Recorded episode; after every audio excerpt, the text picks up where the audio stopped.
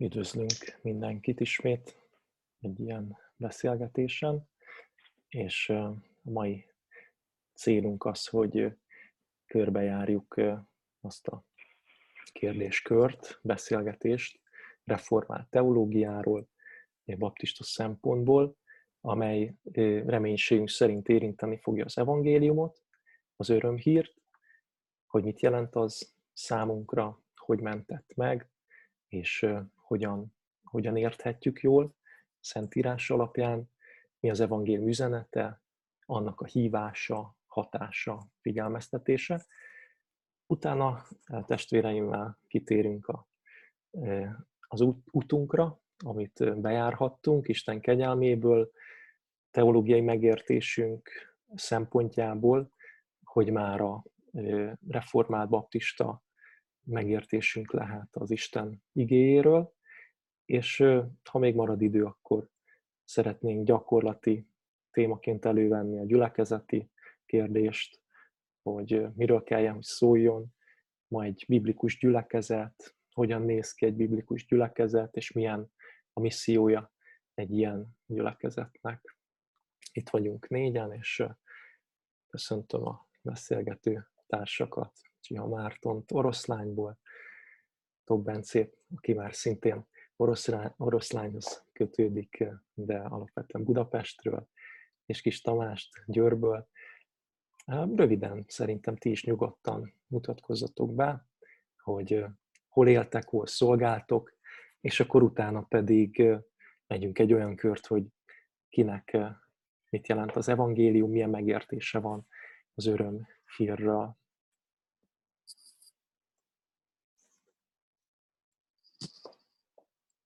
Mellettem itt Márton van legközelebb, úgyhogy bátorítalak kezdte. Igen, elmondtad a, a lényeget. Oroszlányban vagyunk jelenleg, három éve, most már négy lassan, négy éve jöttünk ide. Egy új szolgálatot, egy új munkát kezdtünk el. Előtte Esztergomban voltunk, az Esztergomi Baptista gyülekezetnél, három évig ott segítettünk, szolgáltunk, előtte pedig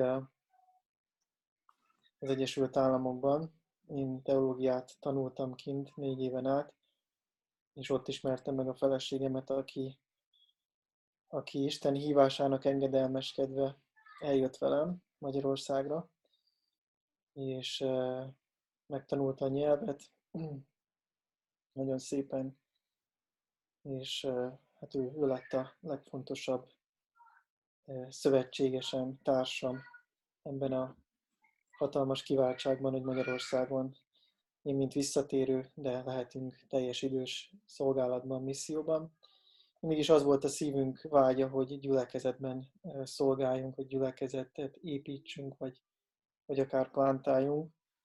És ez már Amerikában nekem a teológiai éveim során, illetve utána gyakornoki éveim során feleségemben szintén kiskora óta, mivel egy, egy erős reformált baptista gyülekezetben nőtt fel, érlelődött ez a, ez a vágy, hogy gyülekezetben szolgáljunk, adjuk az életünket oda az Úrnak, és azon dolgozzunk, hogy a, a királysága a helyi gyülekezetekben növekedjen és épüljön. És aztán amikor hazajöttünk, akkor kerestük igazából a lehetőséget, hogy hova, hova mehetnénk, hova küldene az Úr. És az esztergomi években is, vagy az évek során is imádkoztunk, kerestük, hogy hova szeretne bennünket küldeni Isten. És amikor ez az oroszlányi helyzet, ez, vagy lehetőség megnyílt előttünk, akkor elkezdtünk ide először csak azt hiszem két hetente járni, szolgálni, részt venni, aztán utána egyre sűrűbben és egy évvel később megértettük az Úrtól, hogy itt a helyünk. Elsősorban azért, mert itt egy olyan picike kis gyülekezet volt, akiknek nem volt pásztoruk, nem volt igazából vezetőség, és nagyon-nagyon szükségük volt valakire, vagy egy, egy házaspára, szolgáló társakra, akik tudnának erősíteni, frissíteni, illetve egy látást hozni gyülekezet építésre gyülekezetet gyakorlatilag, hát majdnem, hogy újjá kellett építeni, és, és mi meg pont ezt kerestük, tehát előttünk ez egyre világosabb volt, hogy, hogy ide hív Isten bennünket, és akkor a, az a néhány tag, aki akkor itt volt, ők örömmel fogadtak bennünket, örömmel meghallgatták azt, amit Isten a szívünkre helyezett, mint látás, és örömmel be is álltak ebbe a munkában mögénk. Úgyhogy akkor kezdtük el gyakorlatilag ezt a, ezt a munkát, és azóta hát szépen gyarapodunk, növekszünk lassan, de folyik a munka, és, és látjuk azt, hogy Isten munkálkodik, és nem hiába vagyunk itt. Sőt, a, a földeket már jó rég elkezdte szántani, mielőtt mi még jöttünk, úgyhogy nagyon sok olyan munka volt már ebben a szolgálatban, aminek nem igazán látszott még a gyümölcse, de mi, hogy ide jöttünk, egy kedves házaspárt különösen is segíteni, akik, akik gyakorlatilag, hát ők úgy, úgy egyedül voltak, fiatalabb gyermekes család gyülekezetben, és nagyon sok kapcsolatuk volt, nagyon sok, sokakat ismernek már a városba, tehát ez már egy nagyon jó alapot adott nekünk, hogy nem úgy jöttünk oda ide, hogy senkit nem ismerünk, hanem őket már valamennyire ismerhettük, illetve rajtuk keresztül nagyon sokakkal kerülhettünk kapcsolatba, ami szintén kulcsfontosságú volt ebben a munkában az elején, az alapozó munkáknál. Egy nagyon röviden, nem tudom mennyi, Rachel a feleségem, két kisfiunk van, Sámuel ő most lesz majd november, vagy hát még nem most, de idén lesz már a hatodik, hatodik évet tölti, a Nátán pedig, a Nátána elő pedig, és hát hangját is halljátok, bocsánat, ő pedig most lesz három éves májusban. És ja, nagyjából... Örülünk nektek, és azt is jó volt hallani, hogy Bencék is kapcsolódtok a helyi misszióba. Hogy is alakult ez, Bence? Folytasd kérlek. Oké, okay, sziasztok! Um, Hát uh, én is onnan kezdem, hogy uh, ezt említette is a Krisztián, hogy igen, most jelenleg még, még Budapesten vagyunk fizikálisan, de, de igen, most úgy néz ki, hogy nyáron oda költözünk Oroszlányba uh, együtt uh, végezni ezt a munkát a Marcékkal. Um, hát én nekem így, így, így uh, hitem szerint hogy az az elhívásom, hogy tanuljak és tanítsak, úgyhogy ezért így, így próbáltam középiskolai éveim után megtenni, megtenni mindent. Voltam a református teológián, meg a pünkösdi teológián. Egyiket se végeztem el, különböző okokból kifolyólag. Aztán most végül így egy harmadik felekezetben, a baptista felekezetben van ez a szolgálat Marcéka, bizonyos szinten hitvallásilag ezt is érzem magamhoz a legközelebbinek. Széléves házas vagyok, és nem tudom, mit mondjak még. Ja igen, hát 2013-ban kezdett el így az úr vonzani magához, aztán, hogy pontosan mikortól van időségem, azt nem tudom, de az biztos, hogy elkezdte az úr a munkáját, rádöbbentett, hogy el vagyok rosszva, és arra is, hogy Krisztus a megoldás. Igen, úgyhogy nagyjából ennyi, röviden. Köszönjük, Amen, Krisztus a megoldás. És Tamás, köszöntünk szeretettel Győrből. Mit kell tudni róla? Sziasztok, én is köszöntök mindenkit. Én Kis Tamás vagyok, azt lehet tudni, és, illetve ami fontosabb információ rólam, hogy én 12 évvel ezelőtt születtem újra, Isten akkor hajolt le hozzám, különböző embereken keresztül, alkalmakon keresztül. Most ebben nem szeretnék belemenni, csak ezt nyilván fontosnak tartom, hogy önmagammal kapcsolatban ez egyik legfontosabb tényező az életemben.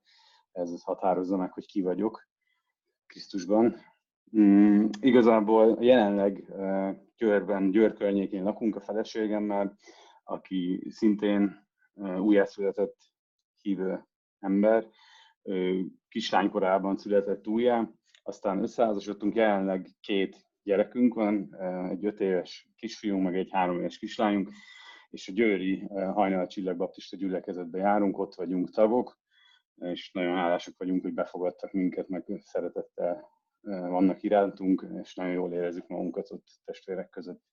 Még talán annyi, hogy baptista teológiát végeztem el, missziológia, illetve szociális lelki gondozó szakot, és igazából lelkipásztori elhívásom van, még ezt egyenlőre keressük, és várunk az úrra, hogy ez pontosan majd hol, mikor fog realizálódni. Röviden azt mondom, ennyi. Mielőtt tovább mennénk az evangélium témára, hallgatva titeket, egy kérdés motoszkált bennem.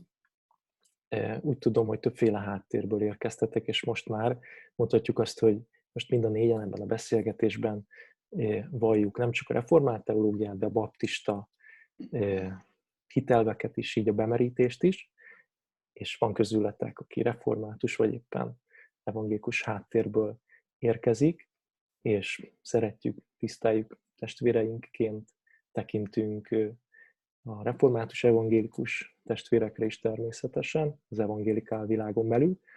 De egy fontos kérdés lehet, és talán érdekelheti, aki hallgatja ezt a mai beszélgetést, hogy hogyan vált számotokra fontossá a bemerítés, bemerítkezés bibliai igazsága. Röviden, ami, ami bennetek van erről, hogy milyen utat jártatok be, ez is az útnak a része, és akkor utána majd kanyarodunk az evangélium témakörére. Bárki folytathatja.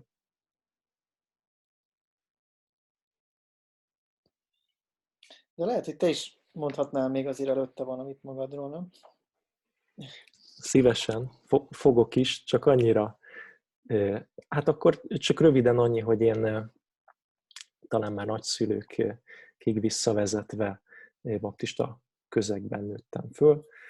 Tóth Krisztiánnak hívnak, és alapvetően egy ilyen, ilyen háttérrel bírok, amilyen nagyon hálás vagyok, de ugyanígy fel kellett azt ismerni, hogy Istennek gyermekei vannak, nem pedig unokái, vagy bármi más, és éppen ezért 15 éves voltam a gimnázium első évében, amikor az evangélium üzenete az megérintett, megváltoztatott, és onnantól kezdve formál, és rá két évre a bemerítkezésem is megtörténhetett. 17 éves voltam, amikor egy belvárosi budapesti baptista gyülekezetben akkor hatan fiatalok kértük a bemerítkezést, és én nagyon készültem rá, jártam előtte egy évig, akkor úgy mondtuk törekvők bibliaórája, ez egy ilyen felkészítő tanfolyam lényegében. A Bibliáról, a gyülekezet dolgairól, akár hitelvekről is, de leginkább gyakorlati, gyülekezeti dolgokról, vagy éppen a hívő élet különböző területeiről. Az akkori idős lelkipásztorom nagyon nagy hálából emlékszem vissza János bácsira, tanított minket sok-sok szeretettel, és készített arra, hogy jó kezdetek, jó döntések után az emberek sokszor kihívások elé kerülnek.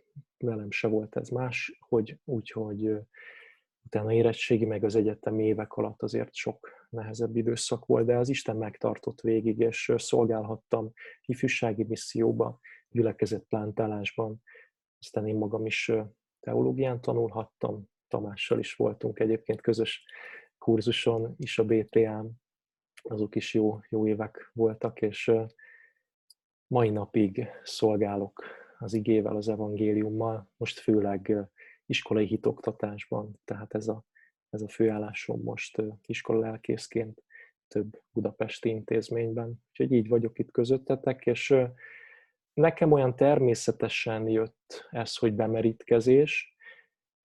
Családomban is több ilyen mintát láttam, mm, és, és ez, ez jött mind megértés a Bibliából, meg a, meg a nevelés, neveltetésemből is, de ettől függetlenül úgy tartom mai napig is, hogy, hogy ez, ez, a, ez a biblikus bibliai modell, bibliai példa, de kíváncsi vagyok, hogy ti hogy éltétek ezt meg esetleg másfajta háttérből, hogy az életetekben mindannyiatoknak eljött egy olyan pont, amikor akár olvasva az igét, hallgatva prédikációkat, beszélgetve másokkal, olyan döntésre jutottatok, hogy nem csak hívőként, de baptista hívőként szeretnétek élni, és ezt meg is pecsételtétek felnőtt korban bemerítkezéssel.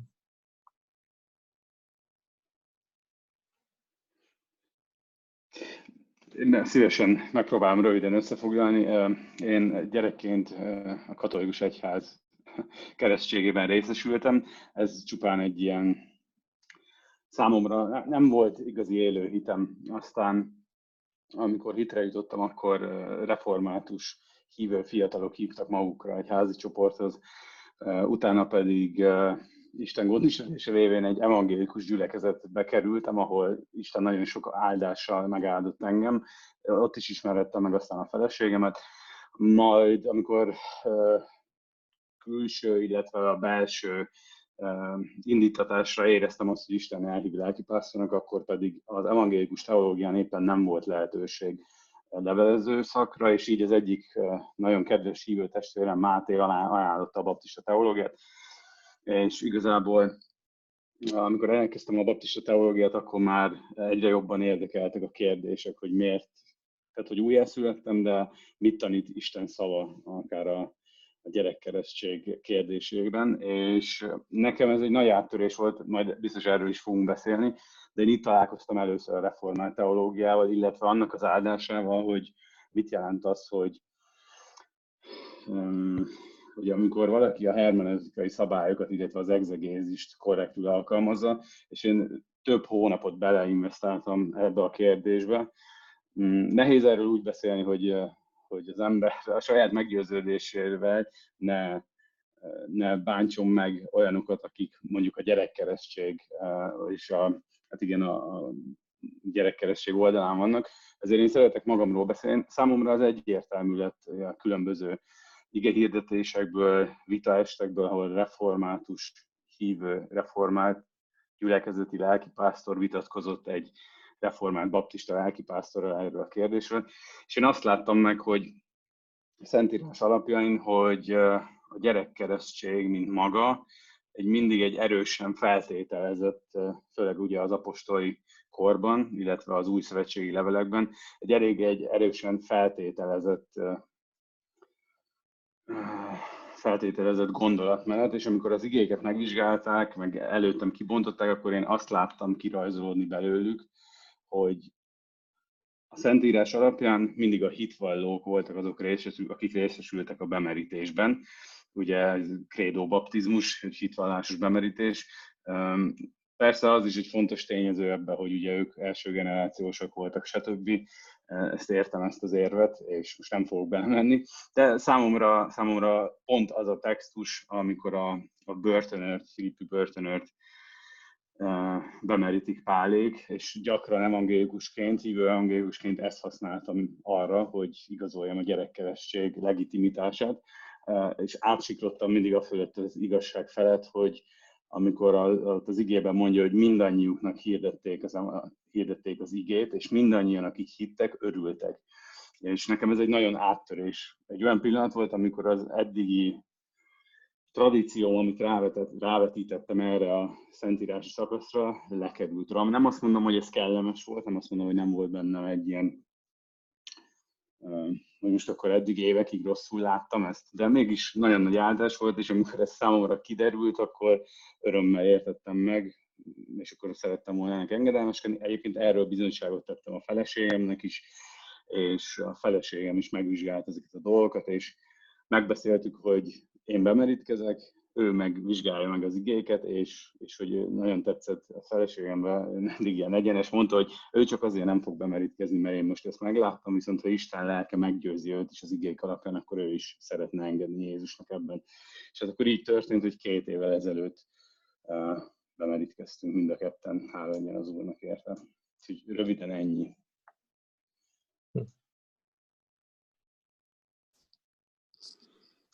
Király sztori. Jó ezt hallani. Uh, akkor én folytatom. Nálam úgy volt, hogy amennyire vissza tudok uh, ráemlékezni, úgy uh, 2015-ben kezdett el foglalkoztatni ez a téma. 14-be, tulajdonképpen egy évvel azután, hogy így az úr uh, elkezdett vonzani, és, és megtértem az ő kegyelméből, a, igazából 15-ben volt egy, egy beszélgetésem egy, egy református uh, pásztorral, és így a konfirmációról beszélgettünk, a konfirmáción keresztül. Én nem voltam az úrban, amikor rám lett erőszakolva a konfirmáció, nem is maradt meg semmi. Én pontosan így abba az időben kezdtem el uh, kávítószert fogyasztani, szóval, hogy, hogy nekem egy ilyen nagyon uh, külső nyomásra történt ez az egész és beszélgetünk a konfirmációról, és, és szóba jött a keresztség is, és, és tulajdonképpen így ennek, ennek hatására kezdtem el megvizsgálni így az igéket, akkor mm, fiatal fejjel, de hát amennyire, amennyire lehetett, így próbáltam már után nézni a teológiai uh, fogalmaknak, alapvetéseknek, stb. Tehát nagyon foglalkoztatott a teológia. Akkor még középiskolás voltam. És uh, és tulajdonképpen mivel, uh, de nekem lett, lett egy ilyen sejtésem, hogy, hogy hát ez a, ez a csecsemő keresztség, ez nem egy kóser dolog. Uh, uh, így gondolkodtam rajta, hogy oké, okay, uram, akkor most elhívtál tanulásra, meg tanításra, de hogy akkor hova menjek tovább, és, és tulajdonképpen engem az győzött meg, hogy református teológiára menjek tovább, mert hogy bármennyire is nem ismertem még Jézust akkor, amikor konfirmáltam, ugye konfirmációnál itt tesznek az emberek egy fogadalmat, hogy hogy hülyek maradnak ahhoz a, a felekezethez, református felekezethez, ugye az én esetemben. És hát elmentem református teológiára, és úgy voltam vele, hogy hát majd csak meggyőznek. De, de sajnos nem volt elég másfél év, sőt, eléggé meg is erősödtem ebben a, ebben a meggyőződésemben. Úgyhogy végül, uh, hát a, igen, 2017 december 10-én merítkeztem be, és utána egyből rá két hónappal ki is rúgtak a református teológiáról. Én benne abszolút nem volt az, hogy akkor ezt így végig alá rejteni. Úgy voltam vele, hogy meg tudom védeni a hitvallásomat a Szentírás alapján. Nem hallottam még jobbat.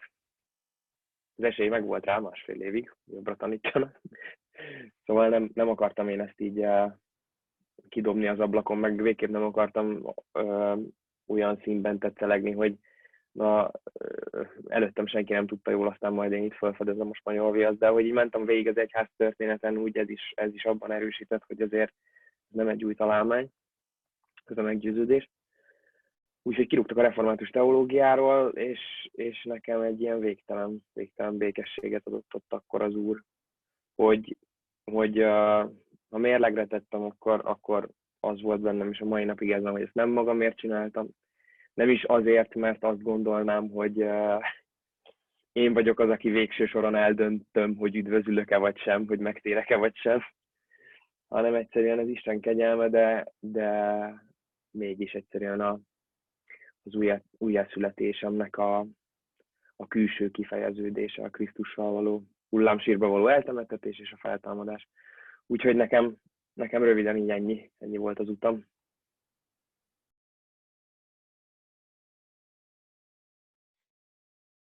És én jövök.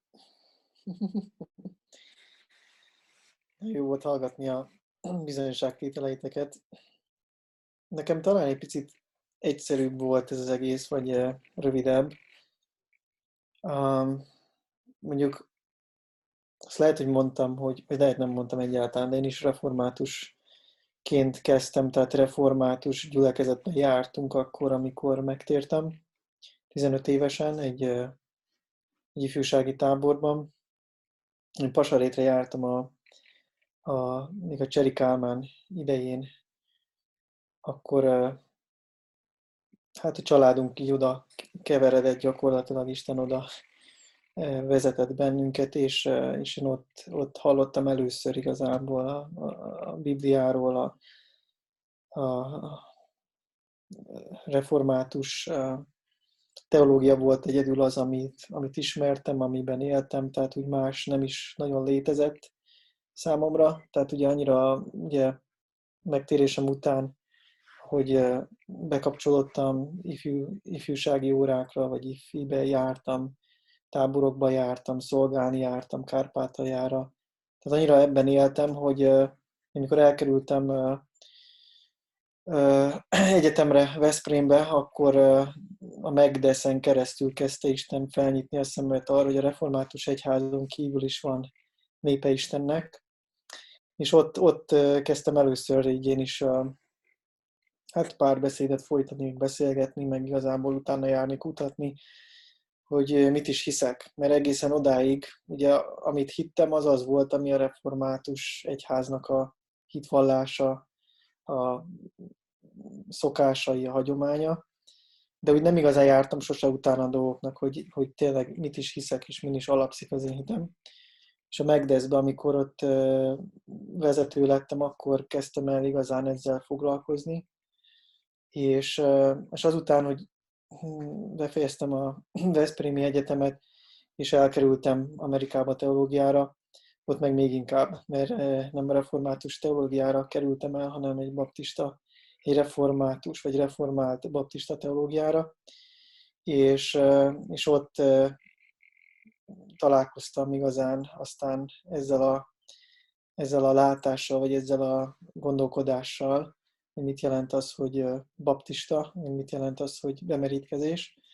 És, de még előtte, mielőtt a teológiát elkezdtem volna, bocsánat, igazából én két teológiára jártam kint, és az egyik teológiát félig fejeztem csak be, és a nyarat egy baptista gyülekezetnél töltöttem, és ez a baptista gyülekezet volt rám olyan hatással, meg a lelkipásztor különösen is, formáló hatással, akiknek nagyon, köz, nagyon sokat köszönhetek abban az értelemben, hogy így megismertem ezt a fajta evangéliumi, reformált keresztény gondolkodást.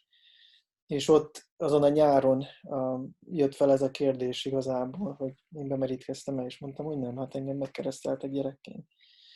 És nekem odáig evidens volt az, hogy az én keresztségem az ugyanúgy érvényes. De hogy elkezdtünk erről beszélgetni, nem volt ott semmiféle olyan győzködés, vagy olyan erőszakos rábeszélés, hanem csak bíztatott a lelki pásztor arra, hogy, hogy kezdjem el olvasni a Bibliának azon szakaszait, részeit, ami erről beszél, ugye a bemerítkezés. És akkor én is kezdtem olvasni az apostolok cselekedeteit, Efézusi levél, Róma, Kolossé, Márk, Máté, ahol ugye a bemerítkezésről szó van, és nekem ennyi elég volt, tehát én ezeket elolvastam, ezeket a szakaszokat, és egyértelművé vált előttem, hogy be kell merítkezzek.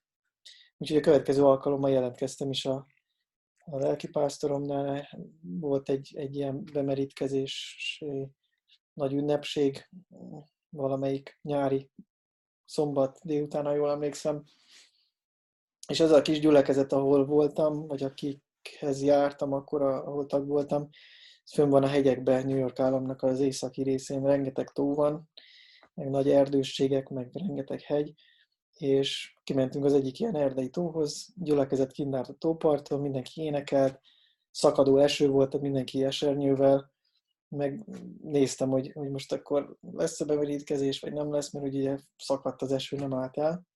De kimentünk, úgyhogy mondta a lelki pásztor, hogy ha esik, ha fúj, akkor is lesz bemerítkezés.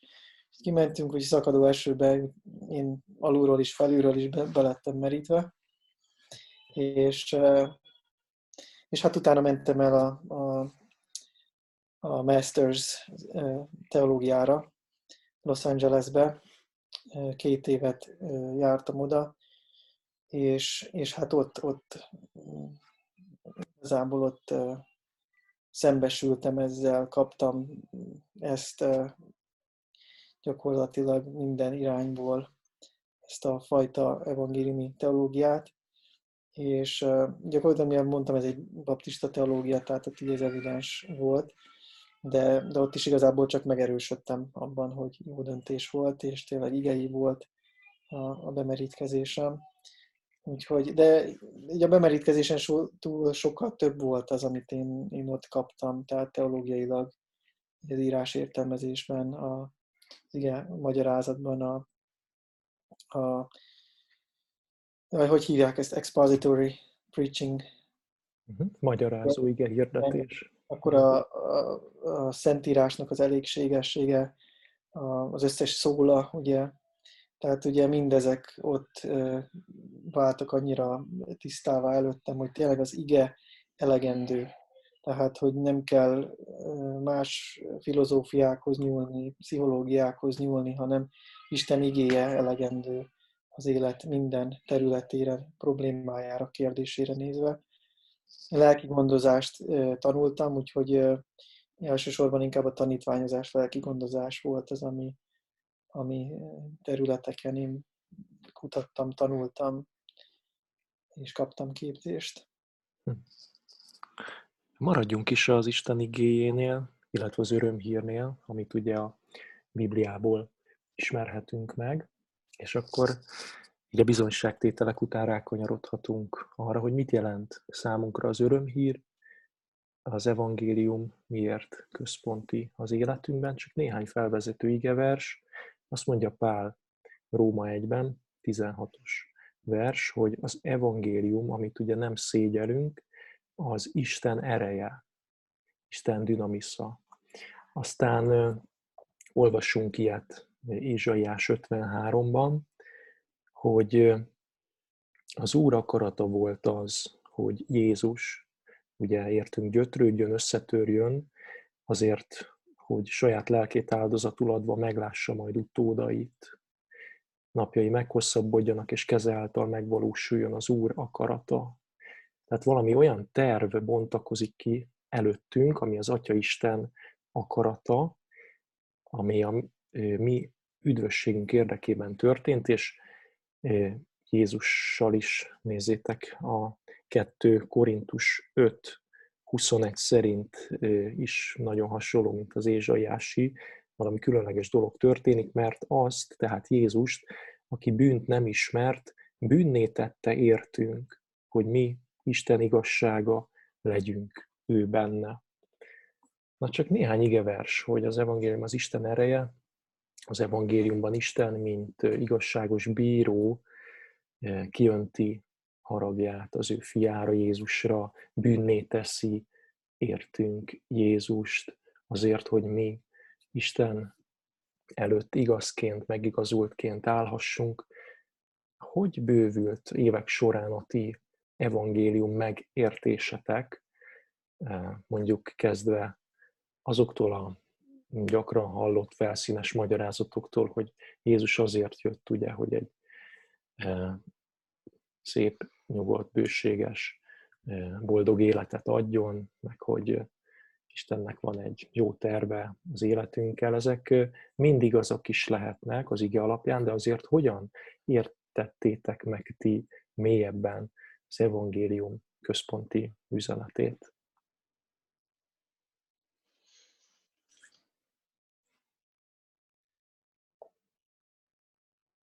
Nyugodtan Tamás, folytasd bátran.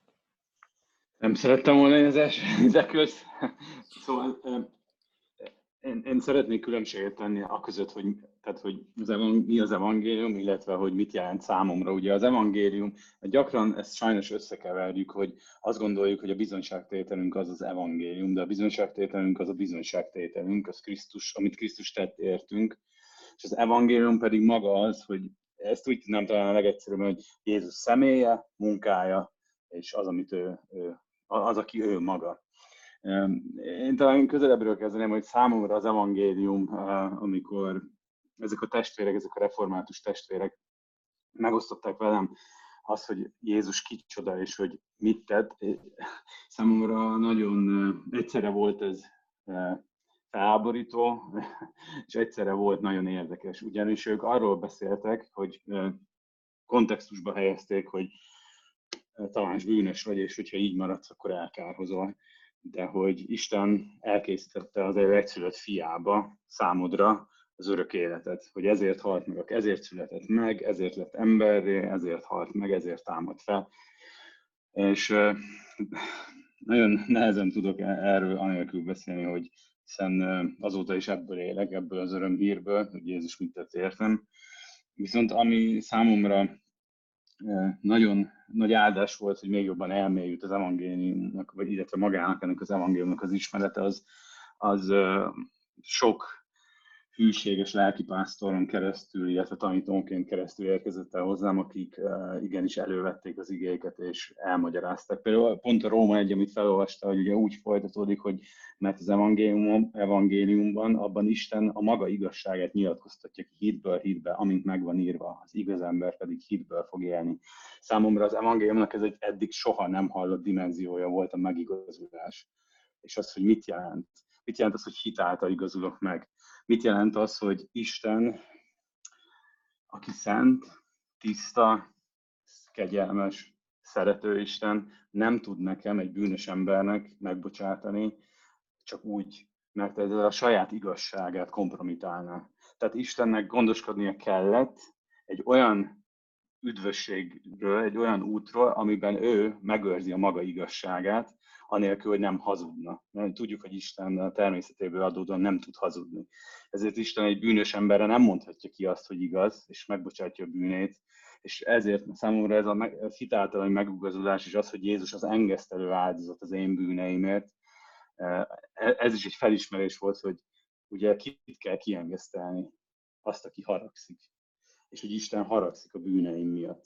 És számomra talán az evangéliumnak ez egy újabb csodáját és mélységét hozta fel a reformált teológia, teológia háttér rendelkező tanítások miatt, hogy igenis hitáltal van a megigazulásunk, és ezért mi semmit nem teszünk, és hogy még ezt a hitet is Istentől kapjuk ajándékba, és az evangéliumnak egy szerves része a megigazulásunk. És hogy eddig erről én még soha nem hallottam, és számomra ez egy nagyon, nagyon nagy áldás, nagyon nagy vigasztalást nyújtott, hogy Jézus hogyan igazított meg engem úgy, hogy ő átokká lett, én pedig, aki nem voltam igaz, ezt az igazságát nekem adta. Még talán ennyi, ezt még csak bocsánat röviden, csak ez nekem még egy nagy felismerés volt, hogy a kereszten ugye két dolog történik egyszerre. Egyrészt Isten az én bűneimet Krisztusban bünteti meg, illetve nekem adja Krisztus igazságát, és igaznak számít be a Krisztus igaz cselekedeteiért. És ez is egy a felszínes, sajnos a felszínes tanítások miatt én mindig úgy gondolkodtam Jézusról, hogy neki csak meg kellett halni a kereszten, és ennyi. És amikor erre rádöbbentem, hogy Jézusnak élnie kellett egy igaz életet, amivel ő lett az Isten tökéletes báránya, méltó lett arra, hogy ő legyen az Isten báránya, aki hordozza a világ bűneit, és hogy a keresztig neki nagyon sok mindenben engedelmeskedni, győzedelmeskedni kellett a kísértések felett, és így lett ő a tökéletes engesztelő áldozat. Számomra ez egy csodálatos igazság lehetett. Röviden ennyi. És mindezt a világ teremtése előtt eldöntötte az Úr. Hoppá, így van. Így Elképesztő. Van.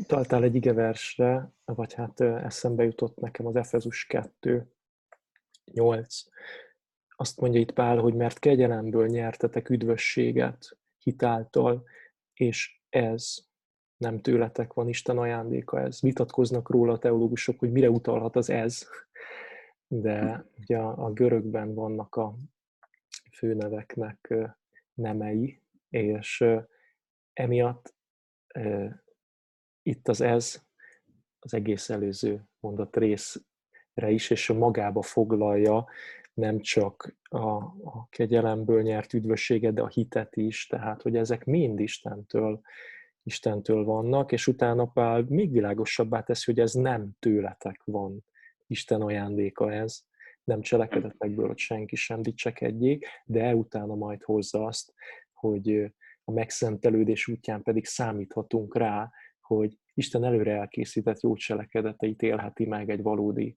hívő, amiket már jóval korábban Isten elkészített, és hát az üdvösséget meg örök idők előtt elrendelte, elkészítette Krisztusban, ahogy Bence, te is utaltál rá.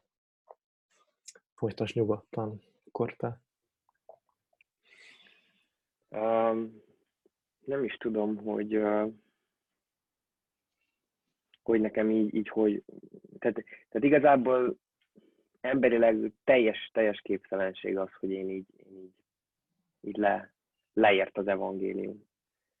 Tehát a szüleim református gyülekezetbe jártak, nem voltak hívők, és nekem is ott, ott kellett lennem, és, és ami után, ami után nekem elkezdett kibontakozni ez a történet, tényleg, ami Jézussal történt, és hogy ez, egy, ez, egy, ez, ez a történelem, tehát hogy ez nem filozófia, meg, meg nem ilyesmi, én, én, én tényleg egyszerűen a mai napig nem tudom felidézni azt, hogy én hallottam volna az evangéliumot előtte. Tehát, és ez is teljesen megerősíti ezt, a, ezt a, az élményemet, az Efézus 2, amit most felolvastál, Krisztián, hogy, hogy igen, én is halott voltam a bűneimben, Pállal együtt, az efézusiakkal együtt, meg veletek együtt. És nem tudtam, és nem akartam meghallani. Um, szóval amikor, amikor uh, én, így, én így benne voltam egy, egy anyagos társaságban, másfél évig, meg, meg elég sokat uh, szívtunk, um, engem utána kirúgtak a sulimból, a középiskolából, és, és tulajdonképpen ott döbbentem rá arra, hogy, uh, hogy el vagyok veszve. El vagyok veszve, és előtte nekem volt az előző nyáron, ez tizedikben volt, és kilencedik végén nyáron volt egy ilyen, egy ilyen nagyon erőteljes Isten élményem, amit Isten élménynek fogtam föl akkor is, de, de nem tudtam kihez kötni, nem tudtam személyhez kötni, nem tudtam, hogy Isten személy. Nem, nem voltak meg ezek a dolgok. És tulajdonképpen, amikor kirúgtak, akkor döbbentem rá, hogy, ha, hogy én itt nem tudok utat építeni e között az Isten és, és saját magam között, mert hogy amúgy csak ezt tudom, csalódást okozok a körülöttem lévőknek, hazudok magamnak, hazudok másoknak, építem a saját egómat, és minden lélegzetvételemmel ez a célom. És tulajdonképpen ott, ott, ott kezdett el leérni, ott kezdett el vonzani az Úr, és ott ért le egyre inkább az, hogy, hogy az egész, igazából az egész Szentírásnak tényleg ez a központi üzenete, hogy, hogy Isten, Isten véghez vitte, és amit Krisztus mond a kereszten, hogy elvégeztetett hogy ami ott történik, a köré épül minden a történelem lényege, oka, célja. És nyilván ez, ez idő volt, amíg ez így, nem, nem gondolom, hogy feltétlenül szükségszerű lenne, hogy ez mindenki, mindenkinek az életébe egy, egy nagyobb időszakot öleljen át, vagy hosszabb ideig tartson, de, de nálam így volt. Aztán egy ponton egy, egy, egy úrvacsora élményt tudok így felidézni, amikor már tudtam, hogy igen, én, én nem ítéletemre eszem, a, eszem és iszom a, az úri vacsorát, vagy az úri lakomát, hanem, hanem az úrhoz tartozom, és, és teljesen összetörtem, és ott voltunk egy baromi nagy közösségben, és csak sírni tudtam. És mentem ki úrvacsorázni, és csak az volt, hogy ekkora ajándékot csak a teremtő tud kitalálni, sőt, igazából ő maga az ajándék.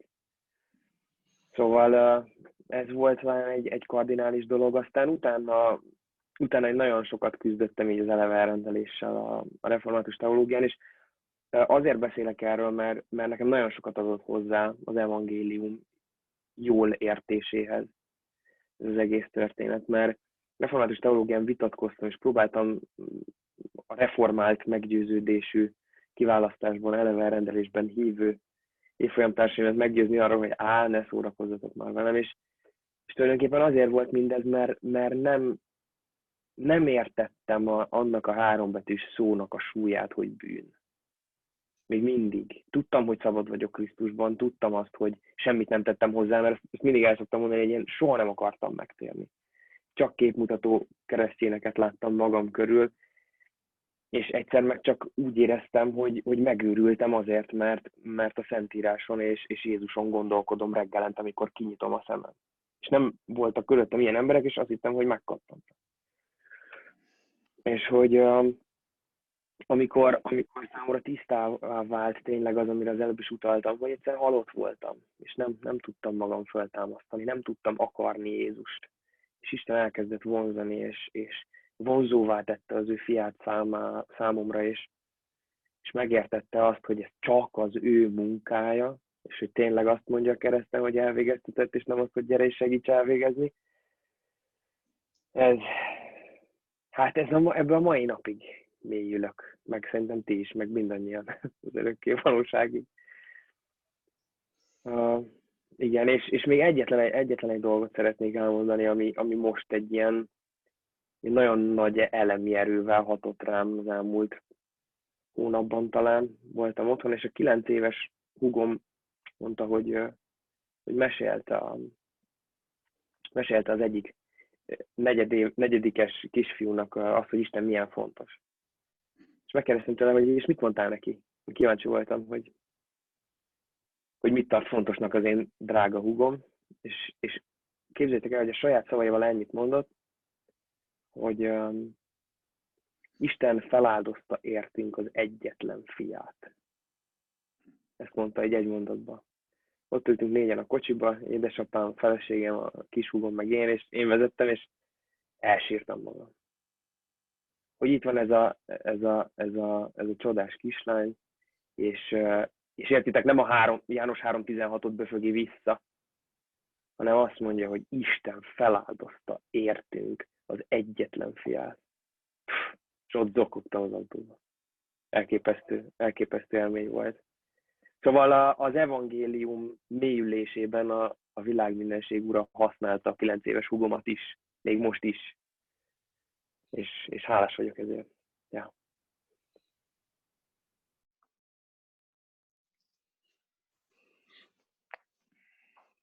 Ahogy hallgatlak titeket, és Mar- Marci, te is nyugodtan majd mesélj, hogy mit jelent számodra az evangélium, milyen megértéssel gazdagodtál.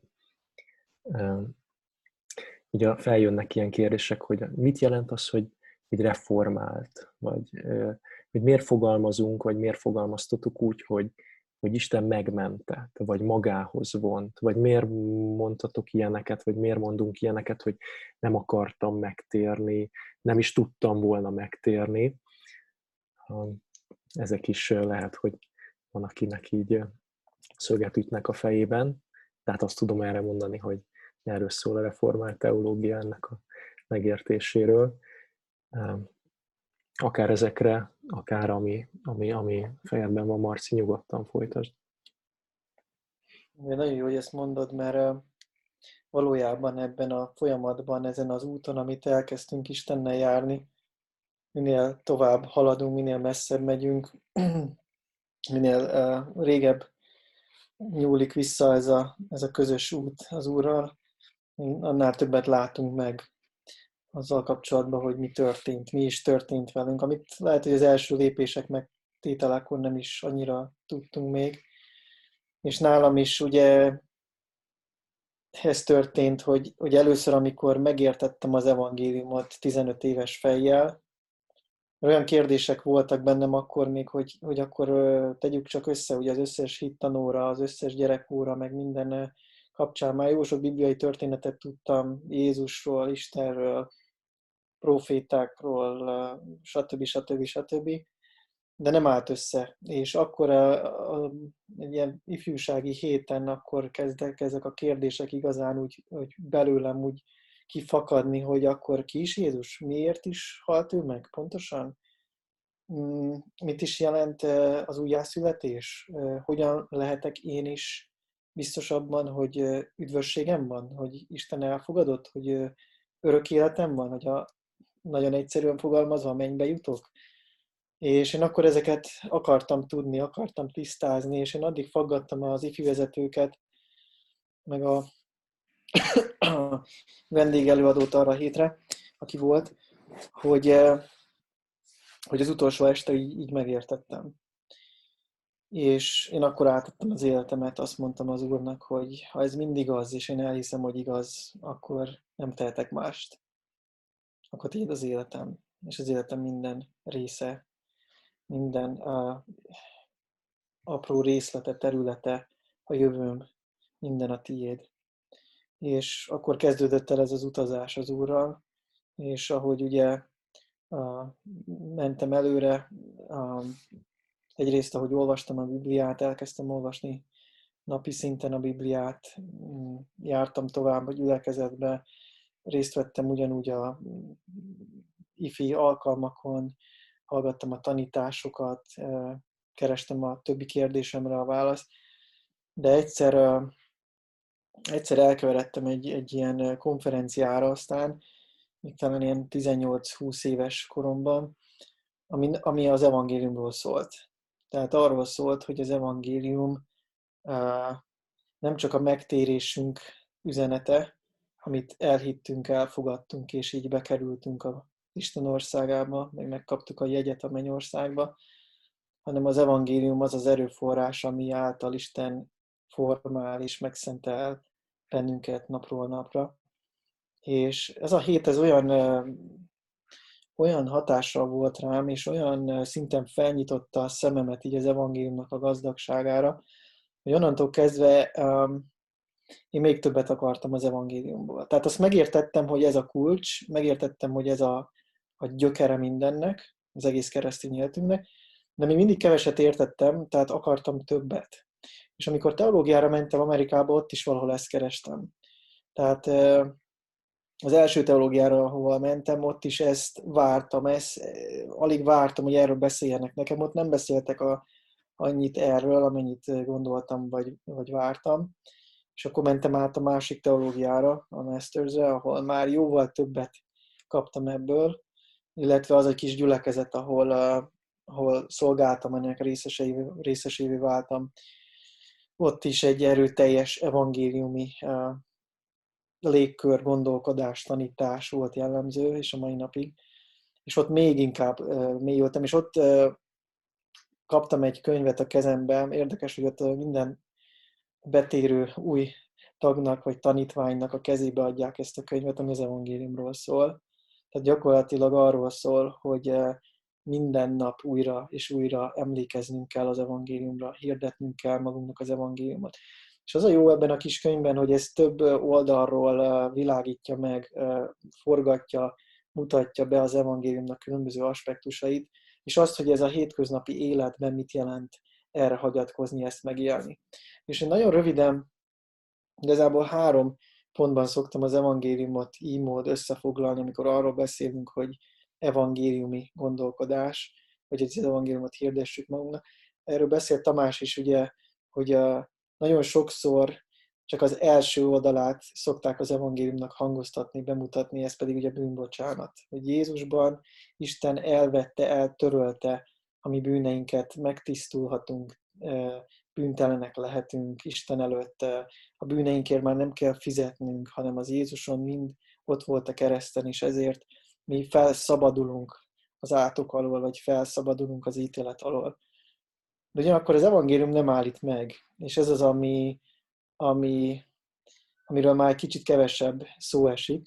Ezt is tanítják azért sok helyen, meg hirdetik a, a szószékekről, de már egy kicsit kevesebb, kisebb mértékben.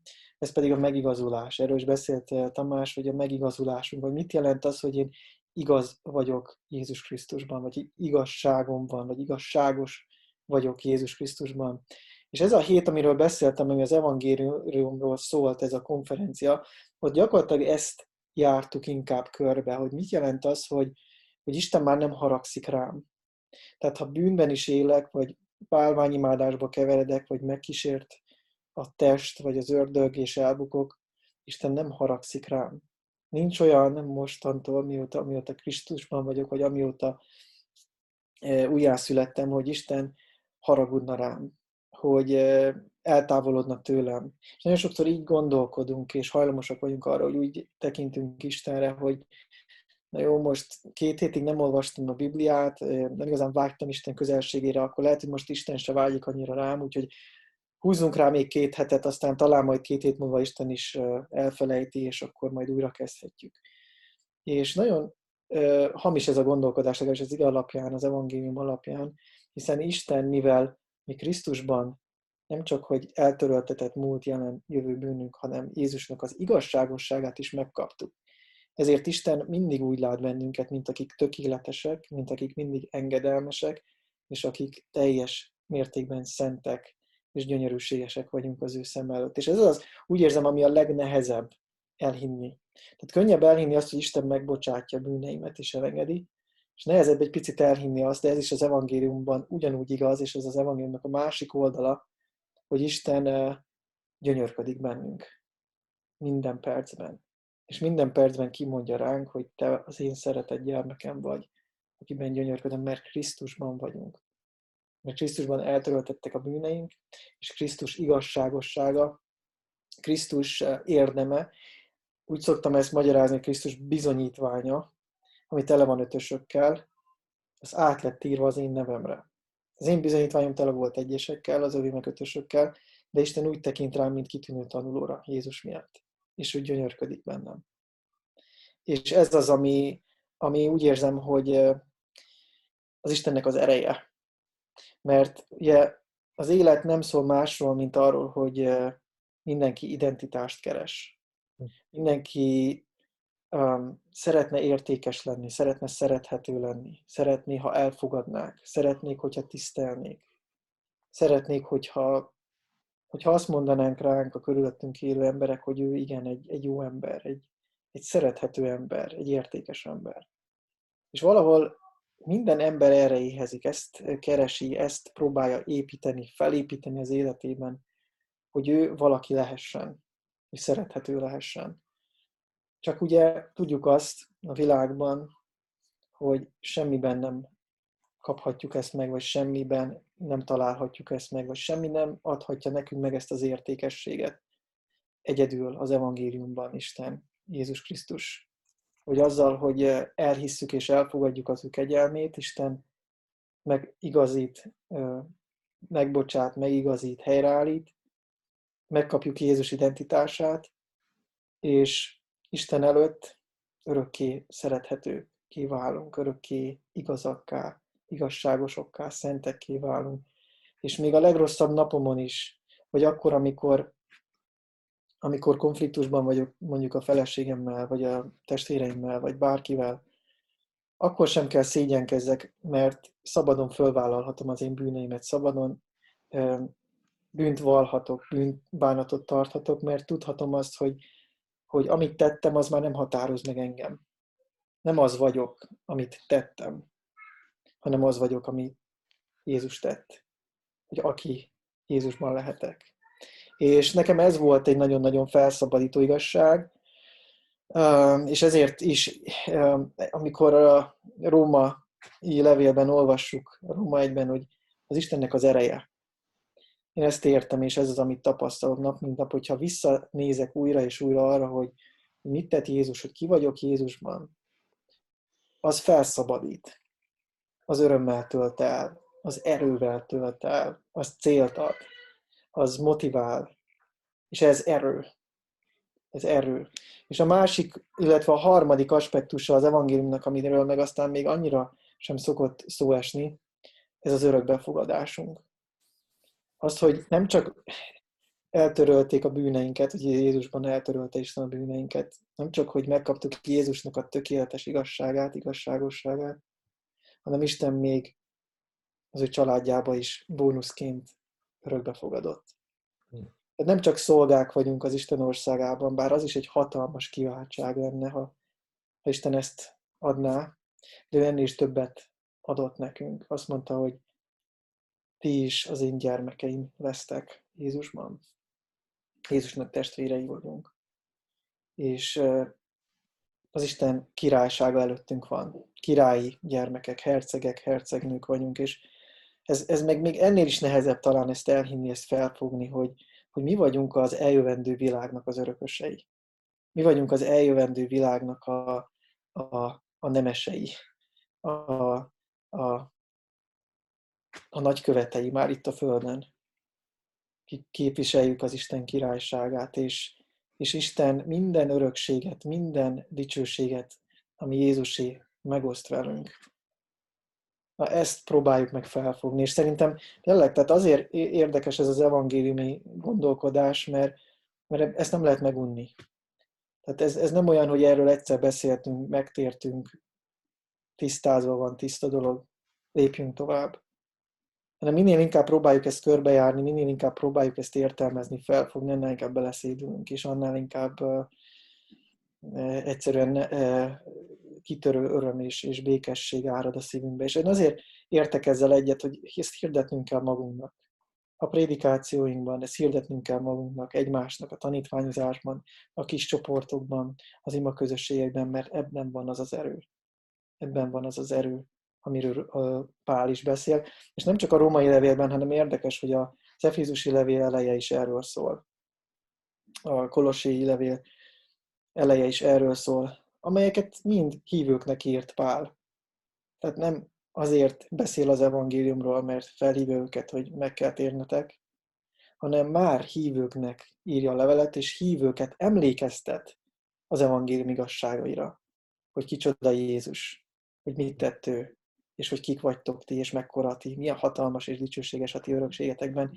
Nézzetek ebbe bele újra, szédüljetek bele együtt, velem együtt. És amikor az ember ebbe belenéz és beleszédül, akkor onnantól kezdve már majdnem, hogy természetessé vál, válik az, amit, amiről utána ír Pál a következő fejezetekben, az Efézus 3, 4, 5, 6-ban, hogy, eh, hogy hogyan éljetek ennek fényében, hogy gyermekek vagytok, hogy szeretettek vagytok, hogy szentek vagytok, hogy, hogy a bűneitek eltöröltettek.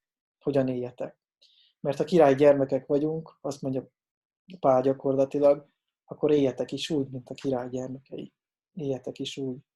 És itt jön a gyakorlati rész. És uh, úgy gondolom, hogy, hogy ez az, ami ennek az evangéliumi gondolkodásnak uh, az örömhír központi szerepének a lényege, mert ahol az evangélium hirdettetik, abból fakadni fog, abból következni fog, hogy az ember engedelmes életet fog élni, és ott, ott lesz misszió, ott lesz növekedés, ott lesz megszentelődés. De mindennek a motorja az evangélium. Hm. Ez egy nagyon jó végszó, illetve átkanyarodás majd hamarosan a következő témánkra, milyen legyen egy gyülekezet, gyülekezet missziója, gyülekezet teológiája, vezetése. Még annyit visszautalnék, amit Márton mondtál, hogy a hívő életünk egy utazás, egy folyamat, és nagyon tetszik a hasonlat, és én is így éltem meg. És tudjátok, talán én is úgy voltam vele, mint ahogy a legtöbben, hogy először Jézus Krisztus szeretetével, elfogadásával találkozunk, amikor ő meghív magához, és bekerülünk akár egy ifi csoportba, vagy egy gyülekezetbe, vagy, vagy az egyházba. Nekem az egyik megtérési igém a Jeremiás 31.3, ami így szól, a messzességben is megjelent nekem az Úr, örök szeretettel szerettelek, azért vonzottalak kegyelemmel ennek a második felét később értettem meg, hogy mit jelent az, hogy ő vonzott. Tizenévesen az első felét értettem, és tapasztaltam, hál' Istennek, az akkori nagyon jó baptista ifi csoportomban, ahol befogadtak és, és szerettek, és ahogy a Biblia mondja, hogy Jézus teli volt kegyelemmel és igazsággal, sokszor mi a, a, a kegyelemmel találkozunk először, vagy úgy azt szeretnénk, azt vágyjuk, és utána, ahogy járunk a hívő életben, fel kell ismerjük a szentséget is, az igazságot is. És szerintem jól van ez így, hogy, hogy Jézus Krisztus a János 8-ban is, amikor a bűnös asszonyt meg akarják kövezni a házasság törésen kapott asszonyt, a kegyelmét, az elfogadását adja neki először, de utána ráépíti a szentséget. Azt mondja, hogy én sem ítélek el téged, magyarul el vagy fogadva, a szeretetem, a kegyelmem a tied, de utána mit mond? Menj el, és többé ne védkezz. Úgyhogy az evangélium így, így van együtt, hogy megláthatjuk azt, hogy Isten szeret, Isten elfogad, befogad, Isten hazavár, és mikor megérkezünk, és azt gondoljuk, hogy mi döntöttünk, hogy mi hoztunk mellette egy jó döntést, akkor egyik lelkésztársam nagyra becsült kollégám mondta azt, hogy mikor meg beértünk és hátra nézünk, az van írva az ajtóra, hogy Isten hozott. Magyarul azt hiszük, hogy mi döntöttünk, mi választottuk Istent, és akkor mikor már bent vagyunk, úgymond az Isten családjában, Isten országában, akkor meg rájövünk, hogy hát valójában Isten hozott be ide minket, Isten vonzott magához, Isten nem mondott le rólunk, és nem úgy bánt velünk, mint mondjuk Ézsauval, aki megcsinálhatta azt, amit akart, a szíve vágya szerint élette az életét, hanem úgy viselkedett velünk, mint Jákobbal, megfegyelmezett, nevelt, magához vont, törődött velünk. Úgyhogy ez hatalmas nagy kegyelem. Még röviden egy, egy valamit szeretnék megemlíteni, hogy Nyugodtan, amit a, mondtatok minden, tehát hogy úgy gondolom, hogy ré, szerves részei az evangéliumnak, és még egy a Róma 8.28-ban ott ugye, a, én úgy látom, hogy úgy hiszem, hogy ez is az evangéliumhoz hozzátartozik, és talán a Marci er, erről is beszélt, illetve ahogy beszélt, ez is felvetődött bennem, hogy nem csak arról van szó, hogy akiket Isten elhív, azokat meg is igazít, hanem akiket meg is igazít, azokat, tehát hogy a megigazítás után ugye jön az, hogy akiket megigazított, hogy azokat meg is dicsőíti. És ez is az evangéliumnak a része, hogy akit Krisztus megment, újjászül, elindul a megszentelődés útján, és ahogy Marci mondta, hogy igen, hogy ez sokszor bennünk összekeveredik, hogy de én úgy látom, hogy azért látom csodálatosnak az evangéliumot, mert nem csak annyi történik, hogy amikor hitre jutok, akkor élek az evangéliummal, hanem ameddig folyik ez a megszentelő munkája Isten lelkének a szívembe, addig is újra és újra, amikor bűnt követek el, ugyanarra az evangéliumra van szükségem, és ugyanoda térek vissza, hogy megint ahhoz, hogy hát azért tudok, azért tudok, hiába már újjászületett ember vagyok, megbántottam az én uramat, most azért tudok bűnbocsánatot kapni, illetve azért lehet az enyém, mert Jézus kereszten, amit tett értem, és hogy feltámadt, és hogy közben jár az atyánál. És ugye a, a megdicsőülésünkben is ez egy szerves része lesz, hogy nekem ez nagyon sokat jelentett, hogy, hogy a, az üdvösségünk, illetve az, hogy Krisztus majd megdicsőd minket, nem annyira rólunk szól, mint sem, hogy a Szent Háromság Istenről. És az igazi örömünk az, ez nagyon fontos lett számomra, hogy a János evangéliumában van, van erről szó, hogy meg az Efezus levél első fejezete utal rá, hogy Jézust, vagyis Isten az örökkévalóság kezdetén embereket adott ajándékba Jézusnak, szerelmi ajándékként, és Jézus pedig ezeket, akiket nekik adott az Atya, azokat üdvözít, és azokat, azokért tesz mindent, és ez látszik a Jézusi főpapi imádságomban is, hogy atyám, nekem adtad őket, a tieid voltak, én pedig megőriztem őket. Ezt csak azért mondom így, hogy a, megdicsőülésünkben, amikor eljön majd Krisztus másodjára, akkor ez egy központi szerep lesz, hogy mi, akik Krisztuséi vagyunk, az evangéliumon keresztül átformálódunk Krisztus képére, és tudjuk majd az atyát dicsőíteni. És hogy én úgy látom, hogy az evangélium a Krisztusban való egységünk miatt nagyon is inkább a tehát a Szent Háromságról szól, trinitáriánus. Az atya hoz egy döntést, a fiú megcselekszi, a Szentlélek pedig alkalmazza és valósá teszi ezt. És persze mi nekünk is van benne örömünk, tehát nem vagyunk robotok, de hogy mégis az Isten dicsőségét ábrázolják, és szerintem ez egy komoly kérdés, hogy ameddig nem reformált teológiával eh, foglalkoztam, addig a, a, a, a Solideo Glóriát úgy, lát, úgy látom, hogy akkor azt abba sérült az én gondolkodásom, hogy úgy gondoltam, hogy én teszek dolgokat Istenért, és hogy ezért enyém a dicsőség. Persze kegyesen mondtam, hogy nem, nem Isten a dicsőség. Amíg a reformált oldalon pedig azt látom, hogy a Solideo Gloria azért sérül gyakran, mert elfelejtjük azt, hogy mindenért, amit Isten tett értünk, vagy megérthettünk új igazságot a Szentírásból, ez nem a mi érdemünk. És nem lehetünk büszkék, és nem lehetünk gőgösek. És én szeretnék ennek a fényében élni, hogy egyik oldalra van sem véteni Isten jósága, meg a testvéreim, meg a, a, olyan emberek ellen, akik körülöttem vannak. Bocsánat, csak ezt így szerettem valamelyik hozzá. Sőt, nagyon jó gondolat volt, és most, ahogy beszéltél, kiskerestem a Róma 8-nak a vége fele. A teológusok úgy hivatkoznak erre az ige verseit a Róma 8, 29, 30, mint a Golden Chain, vagyis az aranyfonál, vagy a aranyfonalon levő gyöngyök szépen fel van fűzve, és hogyha megfigyelitek, akkor egyiket sem mi tesszük, hanem Isten teszi velünk, rajtunk, a hívőkön.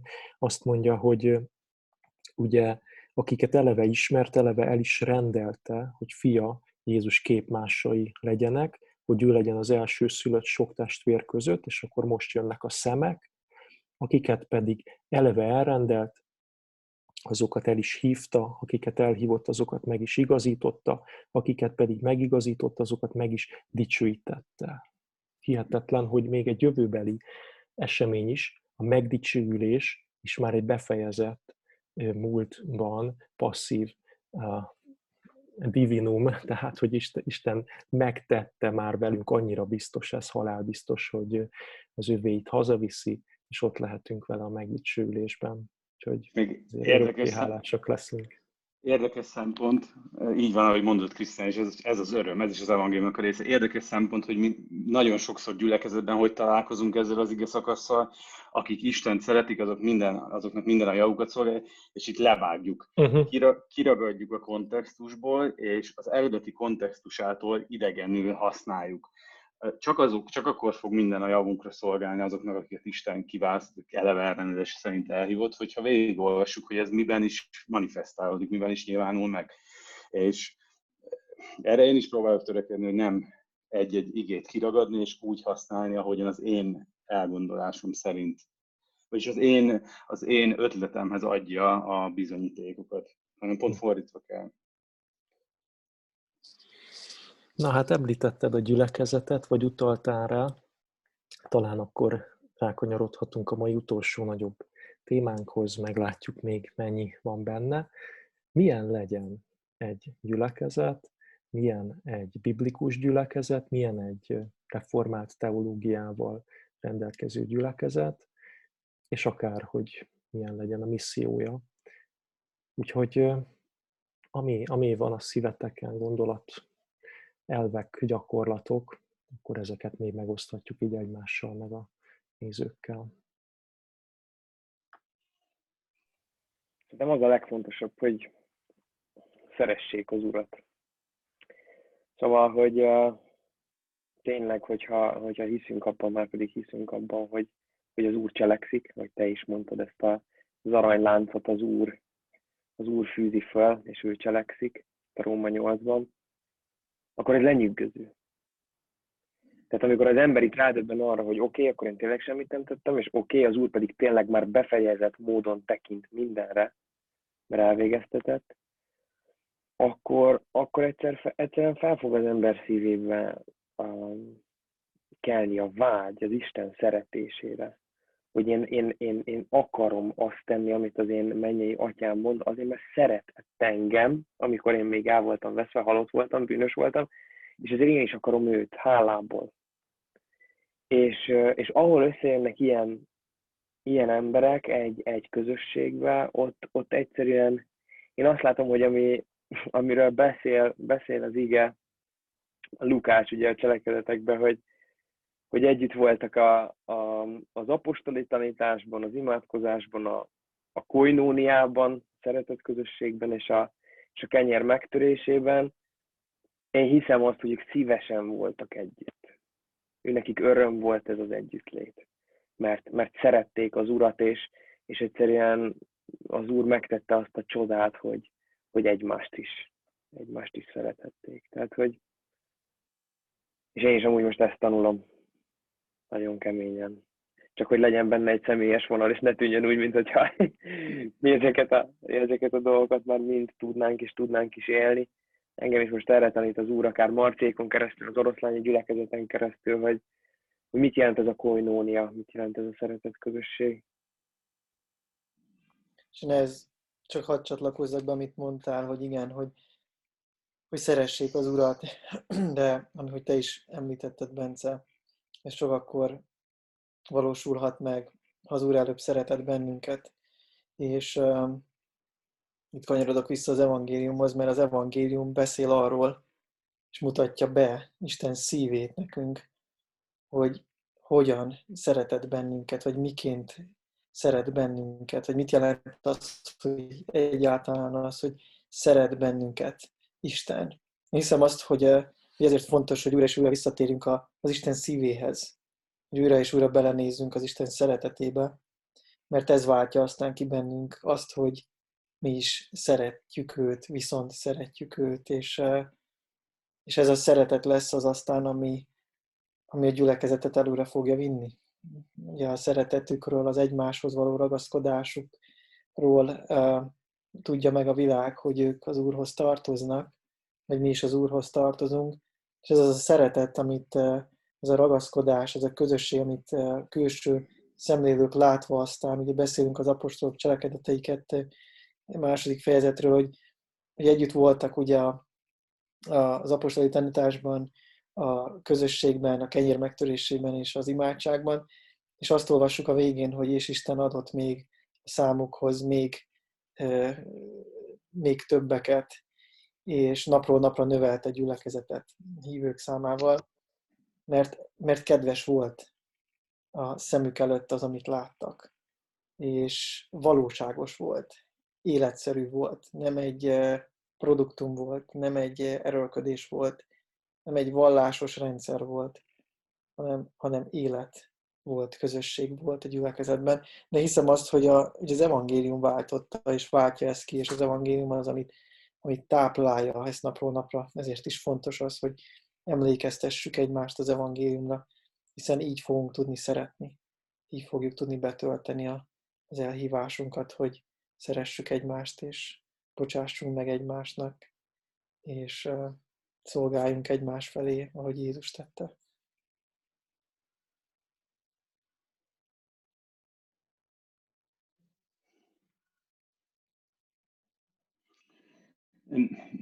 Most lehet, hogy egy kicsit off-topic lesz, amit mondani fogok, előre is bocsánatot szeretnék kérni érte, viszont én úgy látom, hogyha a gyülekezetről beszélünk egyháztörténetileg, illetve az, hogy hogyan gondolkozunk a végső dolgokról, az eszkatológiáról, szerintem nagyon is aktuális számunkra ebben a Covid helyzetben. És én szeretnék csak most röviden erről beszélni, hogy én úgy látom, hogy, hogy, hogy hogy nem, nem fogunk visszatérni a normális gyülekezeti élethez. Az elkövetkező öt évben legalábbis az látszik, hogy nem. Akárhogyan is, nem is az a kérdés, és nem vagyok proféta, nem látom a jövőt. Számomra komoly kérdés az, hogy azok alapján, az ige alapján, amit látunk, akár az úrvacsorát említeném, ahol többször visszaköszön ez, hogy értetek, hogy összegyűlekeztek, hogy az úrvacsoráját tegyétek, és hogy önmagában, hogy mi az úrvacsorának a természete, az, hogy nem csak közösség a megváltott úrunkkal, aki odahív minket az ő asztalához, itt jön az, amiről Marci beszélt, hogy ő a családfő, mi az ő gyerekei vagyunk, hanem közösség egymással is, és az úrvacsorában hirdetjük, ez nagyon érdekes, hogy úgymond látható módon is az evangéliumot egymás felé. És Tudom, hogy nagyon sok lelkipásztor küzdött ezzel a kérdéssel, de én úgy látom, hogy ez a jelenlegi megoldás, hogy nincs úrvacsora, nincsenek bemerítések, nem gyülekezünk össze ha, ha a zsidókhoz írt levélt megnézzük, akkor azt látjuk, hogy arra bátorítja az övéit az Isten, hogy gyűjjenek össze, és ne hagyják el ezt az összegyülekezést. összegyülekezést. És mm, nagyon sokszor olvastam mostanában a Spurgeonről, akiről azt mondták, hogy igen, Spurgeon is vigyázott magára, meg, meg Luther, amikor kitört a Pest is. Spurgeonről kevesen tudják egyébként, hogy nagyra tartotta az 1665-ös puritánokat, akik ott maradtak a nagy, a, a, ebben a nagy betegségben, járványban szolgáltak a hívek felé, viszont Spurgeon idejében 1854-ben kitölt egy kolera, és óriási uh, tanulságokat lehet levonni abból, amit Spurgeon tett. Nem záratta be a gyülekezetét, itt tartotta, uh, azt mondta, hogy hirdeti ezeknek az embereknek az Isten evangéliumát, akik a halálnak a küszöbén állnak Vajon nekünk, akik Krisztusé vagyunk, fontosabb a saját biztonságunk, mint az, hogy emberek elkároznak, és ezt most nagyon komolyan mondom. Úgyhogy én veszélyeztetett helyzetbe, tehát én egy autóimmun betegséggel rendelkezem. És azt olvassuk, hogy Spurgeon az elején visszafogta magát, de rosszul érezte magát, fizikailag gyengelkedett, és akkor meglátta azt, hogy menni kell. Az embereknek hirdette az evangéliumot, és azt mondta, hogy amikor a halál ilyen tapintató közelségben van, akkor az embereknek az Isten evangéliuma látta, hogy hogyan hívja el őket. Bizonyságot tesz arról, hogy elment egy fiatal lány, aki kolerában haldokolt, és az ágya köré gyülekeztek, és azt mondta, hogy olyan, olyan erőt és örömöt kapott Istentől, mert ez a lány, az élő megváltójáról tett bizonyságot, és azt mondta Spurgeon, hogy nem akart hinni a személynek, ez nem olyan volt, mint valaki, aki készül elmenni meghalni, hanem olyan volt, mint hogyha egy esküvőn lett volna ott. És nekem ez egy komoly kérdés, hogy nem, én azt látom, hogy hívő emberként Persze, és ezt ki kell, hogy mondjam. Én nem tagadom azt, hogy nem létezik ez a vírus, mert nagyon sokszor, amikor próbálunk erről biblikusan gondolkodni, rögtön alkalmattán előjön, hogy hát azért, mert te nem hiszel a vírus. Én hiszek a vírusba, én magam is elkaptam egy éve, és meg is maradtak sok tünet, ami azóta azelőtt nem volt. Én inkább arra szeretném, hogy, hogy ráhelyezni a hangsúlyt, hogy az Isten igényben azt látom, hogy nem fog így tovább tudni működni a gyülekezeteink, ahogy most, és ez a, ez a digitális online jelenlét, ez nem az, amire az, amire az új szövetség beszél. És én igenis látom annak akár, akár módját, lehetőségét, hogy akár családok háznál összejöjjenek, és önkéntes alapon, aki, aki úgymond nem beteg, illetve aki ezt vállalni meri. Meri vállalni, hogy kockáztat, hogy lehet, hogy elkaphatom. Egyébként az, az is egy fontos szerintem ebben az egészben, hogy azért a kolera és a Covid között nem vagyok orvos, nem tudom, hogy melyik a súlyosabb, de azért a kolera úgy tudom, hogyha ezt valaki elkapta, akkor nagyobb százalékban haltak meg. És számomra ez egy komoly kérdés, hogy igen, most én beszélhetnék, meg mondhatnám azt, hogy igen, hogy Isten Krisztusnak mi a terve a gyülekezettel, de én sokkal központi kérdést látok ebbe, hogy és itt, itt jön be az eszkatológia kérdés, hogy azt mondja Isten az Úrra csinálni, hogy valamennyiszer eszitek e kenyeret, és isszátok e poharat, az Úr halálát hirdessétek, amíg eljön. És ez a kérdés számomra, hogy hogyan hirdetem én egy monitor előtt, egy webkamera előtt mások számára, akikkel közösségbe kellene lennem, az Úr halálát. Mert szerintem, szerintem, ha a történelmi alap, tehát a, hogyha a történelmi kontextus írásmagyarázat alapelvét vesszük, akkor a korintusi gyülekezet nem egy 21. századi gyülekezet volt, akik rendelkeztek a Zoom-mal, a videókamerával, az internet tulajdonságaival. Tehát szerintem ez egy igenis nyomó kérdés. Engem személy szerint, mint hívő ember, gyakran elbátorított, az, hogy a kormányzásnak a, a rendelkezései a lelki embereknél úgy csapódott le, hogy akkor nem gondolkodunk, nem imádkozunk, úgy tesszük, ahogyan kérték a kormányzatból. Én nem azt mondom, hogy lázadjunk ellene, hanem azt mondom, hogy keresni kell egy másik utat, amivel Isten tudjuk dicsőíteni. És úgy látom, hogy nem fogadhatjuk el a, a, az instant, előre legyártott módszereket, hogy ez hogyan is lehetne, hanem ezt meg kell harcolnunk, ezért imádkoznunk kell. És az, hogy egy éve embereknek nem volt Isten tisztelete, nem volt közösségünk, ez, én beszélgetek hívő testvérekkel, nagyon, nagyon nehéz számukra, félnek, halálfélelmük van, és, és mi pedig nem megyünk, nem segítünk ezeken az embereken. Szóval ez, én csak így felszerettem volna vetni, vagy kérdobni, hogy én most ezt látom, de beszéljünk nyugodtan arról, hogyha vagy hogy esetleg ti hogy látjátok ezt, hogy mit lehetne tenni? Azért jó, hogy behoztad Tamás, mert hisszük azt, hogy a mindenkori egyház, mindenkori gyülekezetek fontos, hogy reagáljanak az aktuális helyzetekre, azokra a helyzetekre, amikben élünk. Nem dughatjuk a homok alá a fejünket, és muszáj a környezetünkben lévő emberek élethelyzetével is foglalkoznunk, viszont olyan alapelvekkel, olyan bibliai értékekkel, teológiai hitvallásokkal, amik ugye a szilárd alapját képezik az életünknek. Szerintem is nagyon fordul a világ, és valószínűleg mások lesznek ezen túl a közösségeink. Nagy kérdés, hogy milyenek lesznek. Én így most a zárszó előtt, amelyre mindannyiatoknak lehetőségetek lesz egy záróimádság előtt, én szeretnék nektek mutatni meg mindenkinek egy olyan könyvet, aminek az a címe, hogy mi az egészséges, vagy milyen az egészséges gyülekezet.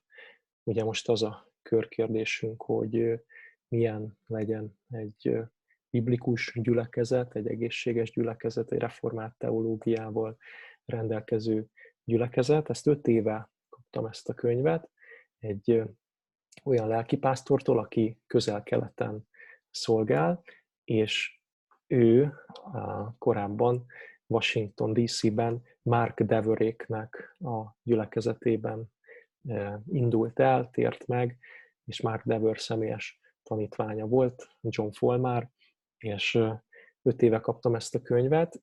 azóta még nem nagyon látom a hazai könyvpiacon, ezért nagy öröm nekem, hogy most tudok egy fordításról, amiben én is benne lehetek, ezért nagyon hálás vagyok, ami azt célozza, hogy nem csak ezt a könyvet, hanem az ehhez tartozó sorozatot is a magyar olvasó tábor elé kínáljuk, és mi is ez a Nine Mark, csak nagyon röviden, kilenc olyan elemet sorol föl, amiből háromra azt mondja Dever, hogy ezek essential marks, tehát elengedhetetlen elemei egy egészséges gyülekezetnek. Ez a három, a legfontosabb, ez nem más, mint az expository preaching, amire Márton is utalt, tehát egy magyarázó igehirdetési gyakorlat, aztán biblikus teológia, és a harmadik pedig az evangéliumnak a biblikus megértése. Azt mondja Dever, hogy egy egészséges gyülekezetben ez a három alappillér, ami elengedhetetlen.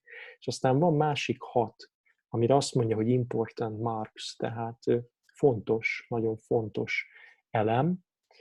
Ezek pedig a megtérés biblikus értése, az evangelizáció, tehát a missziózás biblikus jól értése, és a gyülekezeti tagságnak a jól értése. Szeretjük és testvéreinknek tartjuk azokat az evangéliumi palettán élő gyülekezeteket, akiknél esetleg nincsen gyülekezeti tagság, de kiemeljük annak a fontosságát, hogy számunkra, baptista gyülekezetekben mindig is, és ezen túl is nagyon fontos volt és lesz az, hogy számon tartsuk a, a tagokat, mert, mert így látjuk ezt biblikusnak.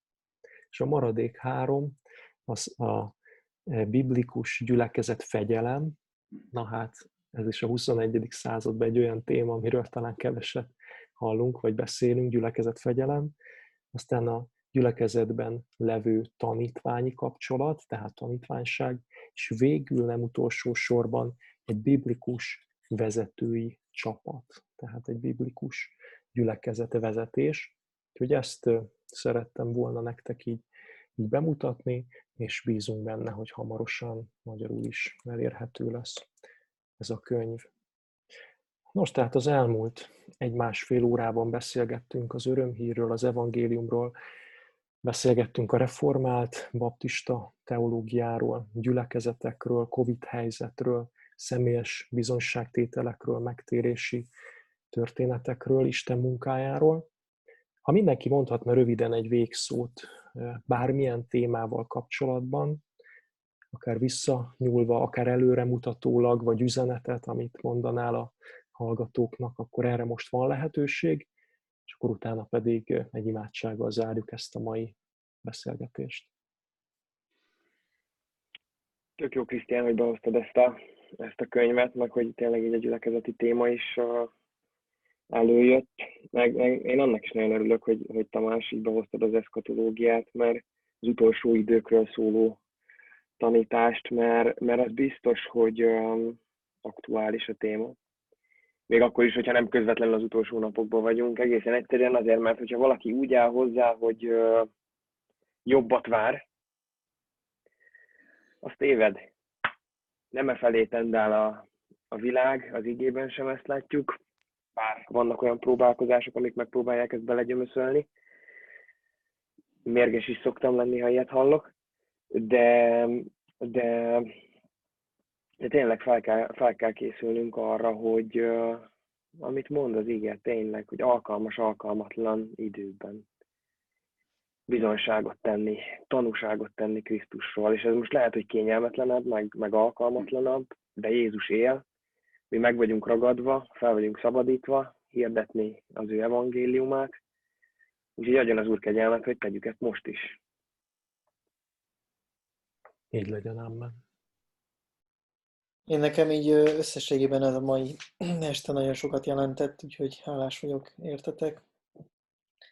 Hálás vagyok ezekért, a témákért, és hogy így őszintén nyitott szívvel beszélgethetünk tényleg bőven kaptunk, úgy érzem mindannyian, és én is e, ebben a két órában, bő két órában, amiről gondolkodhatunk, ami, amiről újra és újra nekünk is fontos, hogy, hogy beszéljünk, hogy, hogy egymás között is beszéljünk, emlékezzünk. én nagyon fontosnak tartom az ilyen beszélgetéseket, tehát én hajlamos vagyok arra, hogy, hogy reggel úgy kelek föl, hogy tényleg így elveszítem a motivációt, elveszítem az irányt, és, és azért is érzem a gyülekezetnek a, a fontosságát, a, a, az elemi értékét, mert, mert szükséges, hogy, hogy emlékeztessük egymást, szükséges, hogy ezekről beszélgessünk, hiszen így, így juthatunk vissza újra és újra a célhoz, a, a, a motivációhoz, ahhoz, hogy lássuk, hogy miért is vagyunk itt, mi is a feladatunk, mi a küldetésünk, mi kell, hogy legyen a szemünk előtt, mint irány. Úgyhogy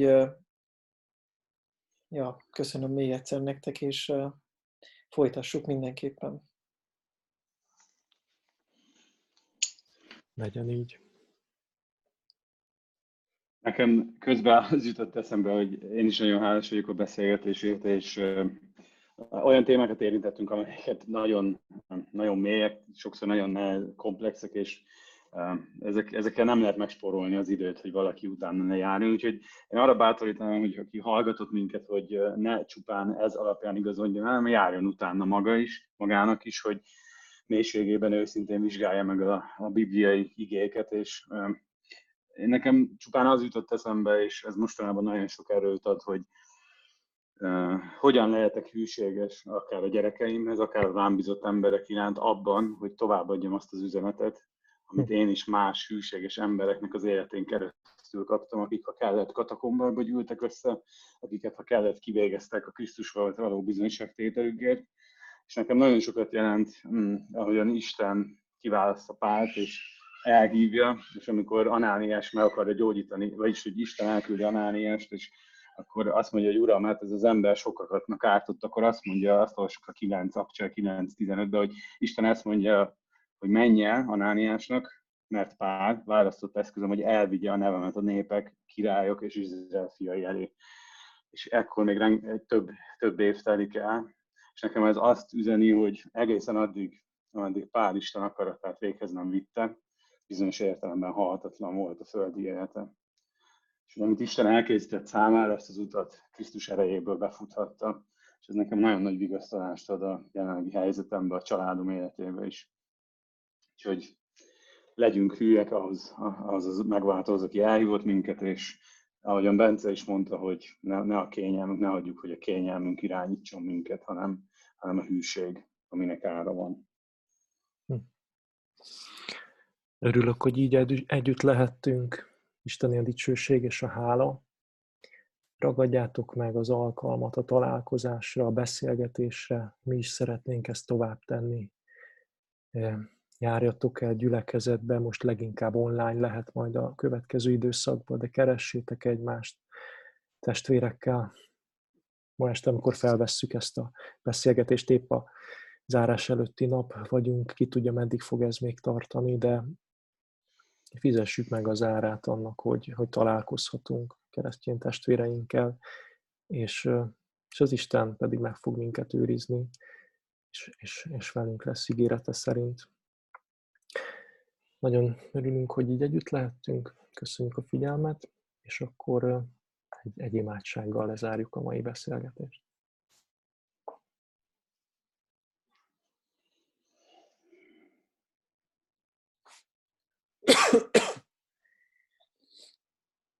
Mennyi, mennyi atyánk, mennyi apukánk, köszönjük neked azt, hogy te adtál testvéreket, adtál társakat, hogy nem kell egyedül megvívjuk ezeket a harcokat, hanem te létrehoztad a gyülekezetet, közösséget adtál nekünk, és adtál ilyen formában is egymást nekünk. Köszönjük ezt a beszélgetést, hogy azáltal, hogy emlékeztünk, visszaemlékeztünk mindarra, amit tettél, értünk, és ahogyan megszabadítottál bennünket, magadhoz hívtál bennünket, felnyitottad a szemeinket, és azóta is tanítgatsz, formálsz, tisztogatsz és megerősítesz.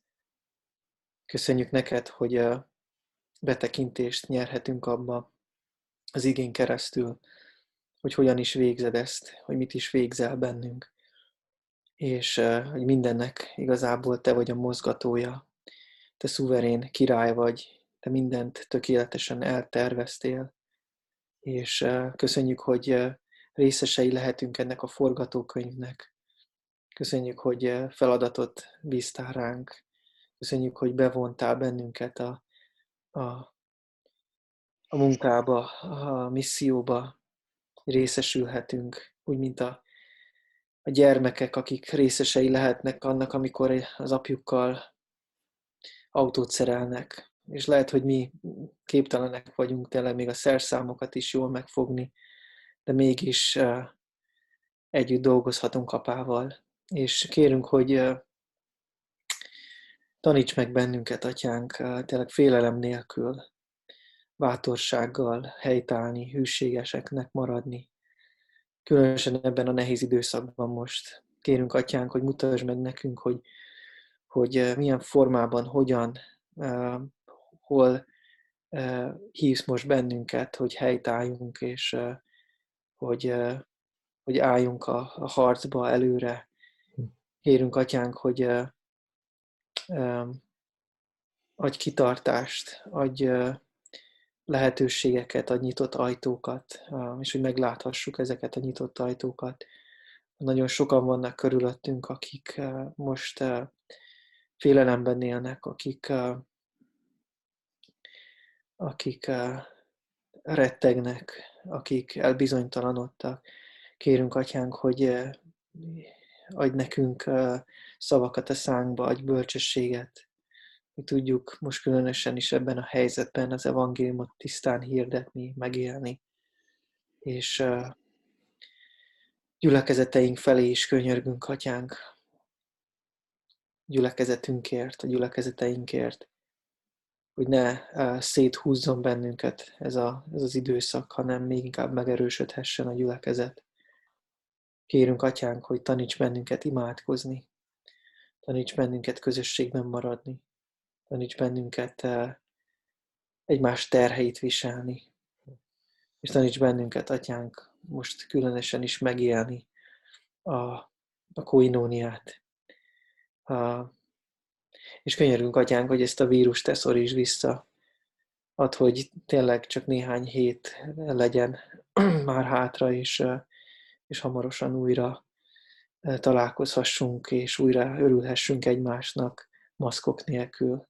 Kérünk, atyánk, hogy cselekedj, és köszönjük még egyszer, hogy, hogy együtt lehettünk, és a te dolgaidról, és a te hatalmadról, a te dicsőségedről beszélgethettünk. Jézus nevében. Amen.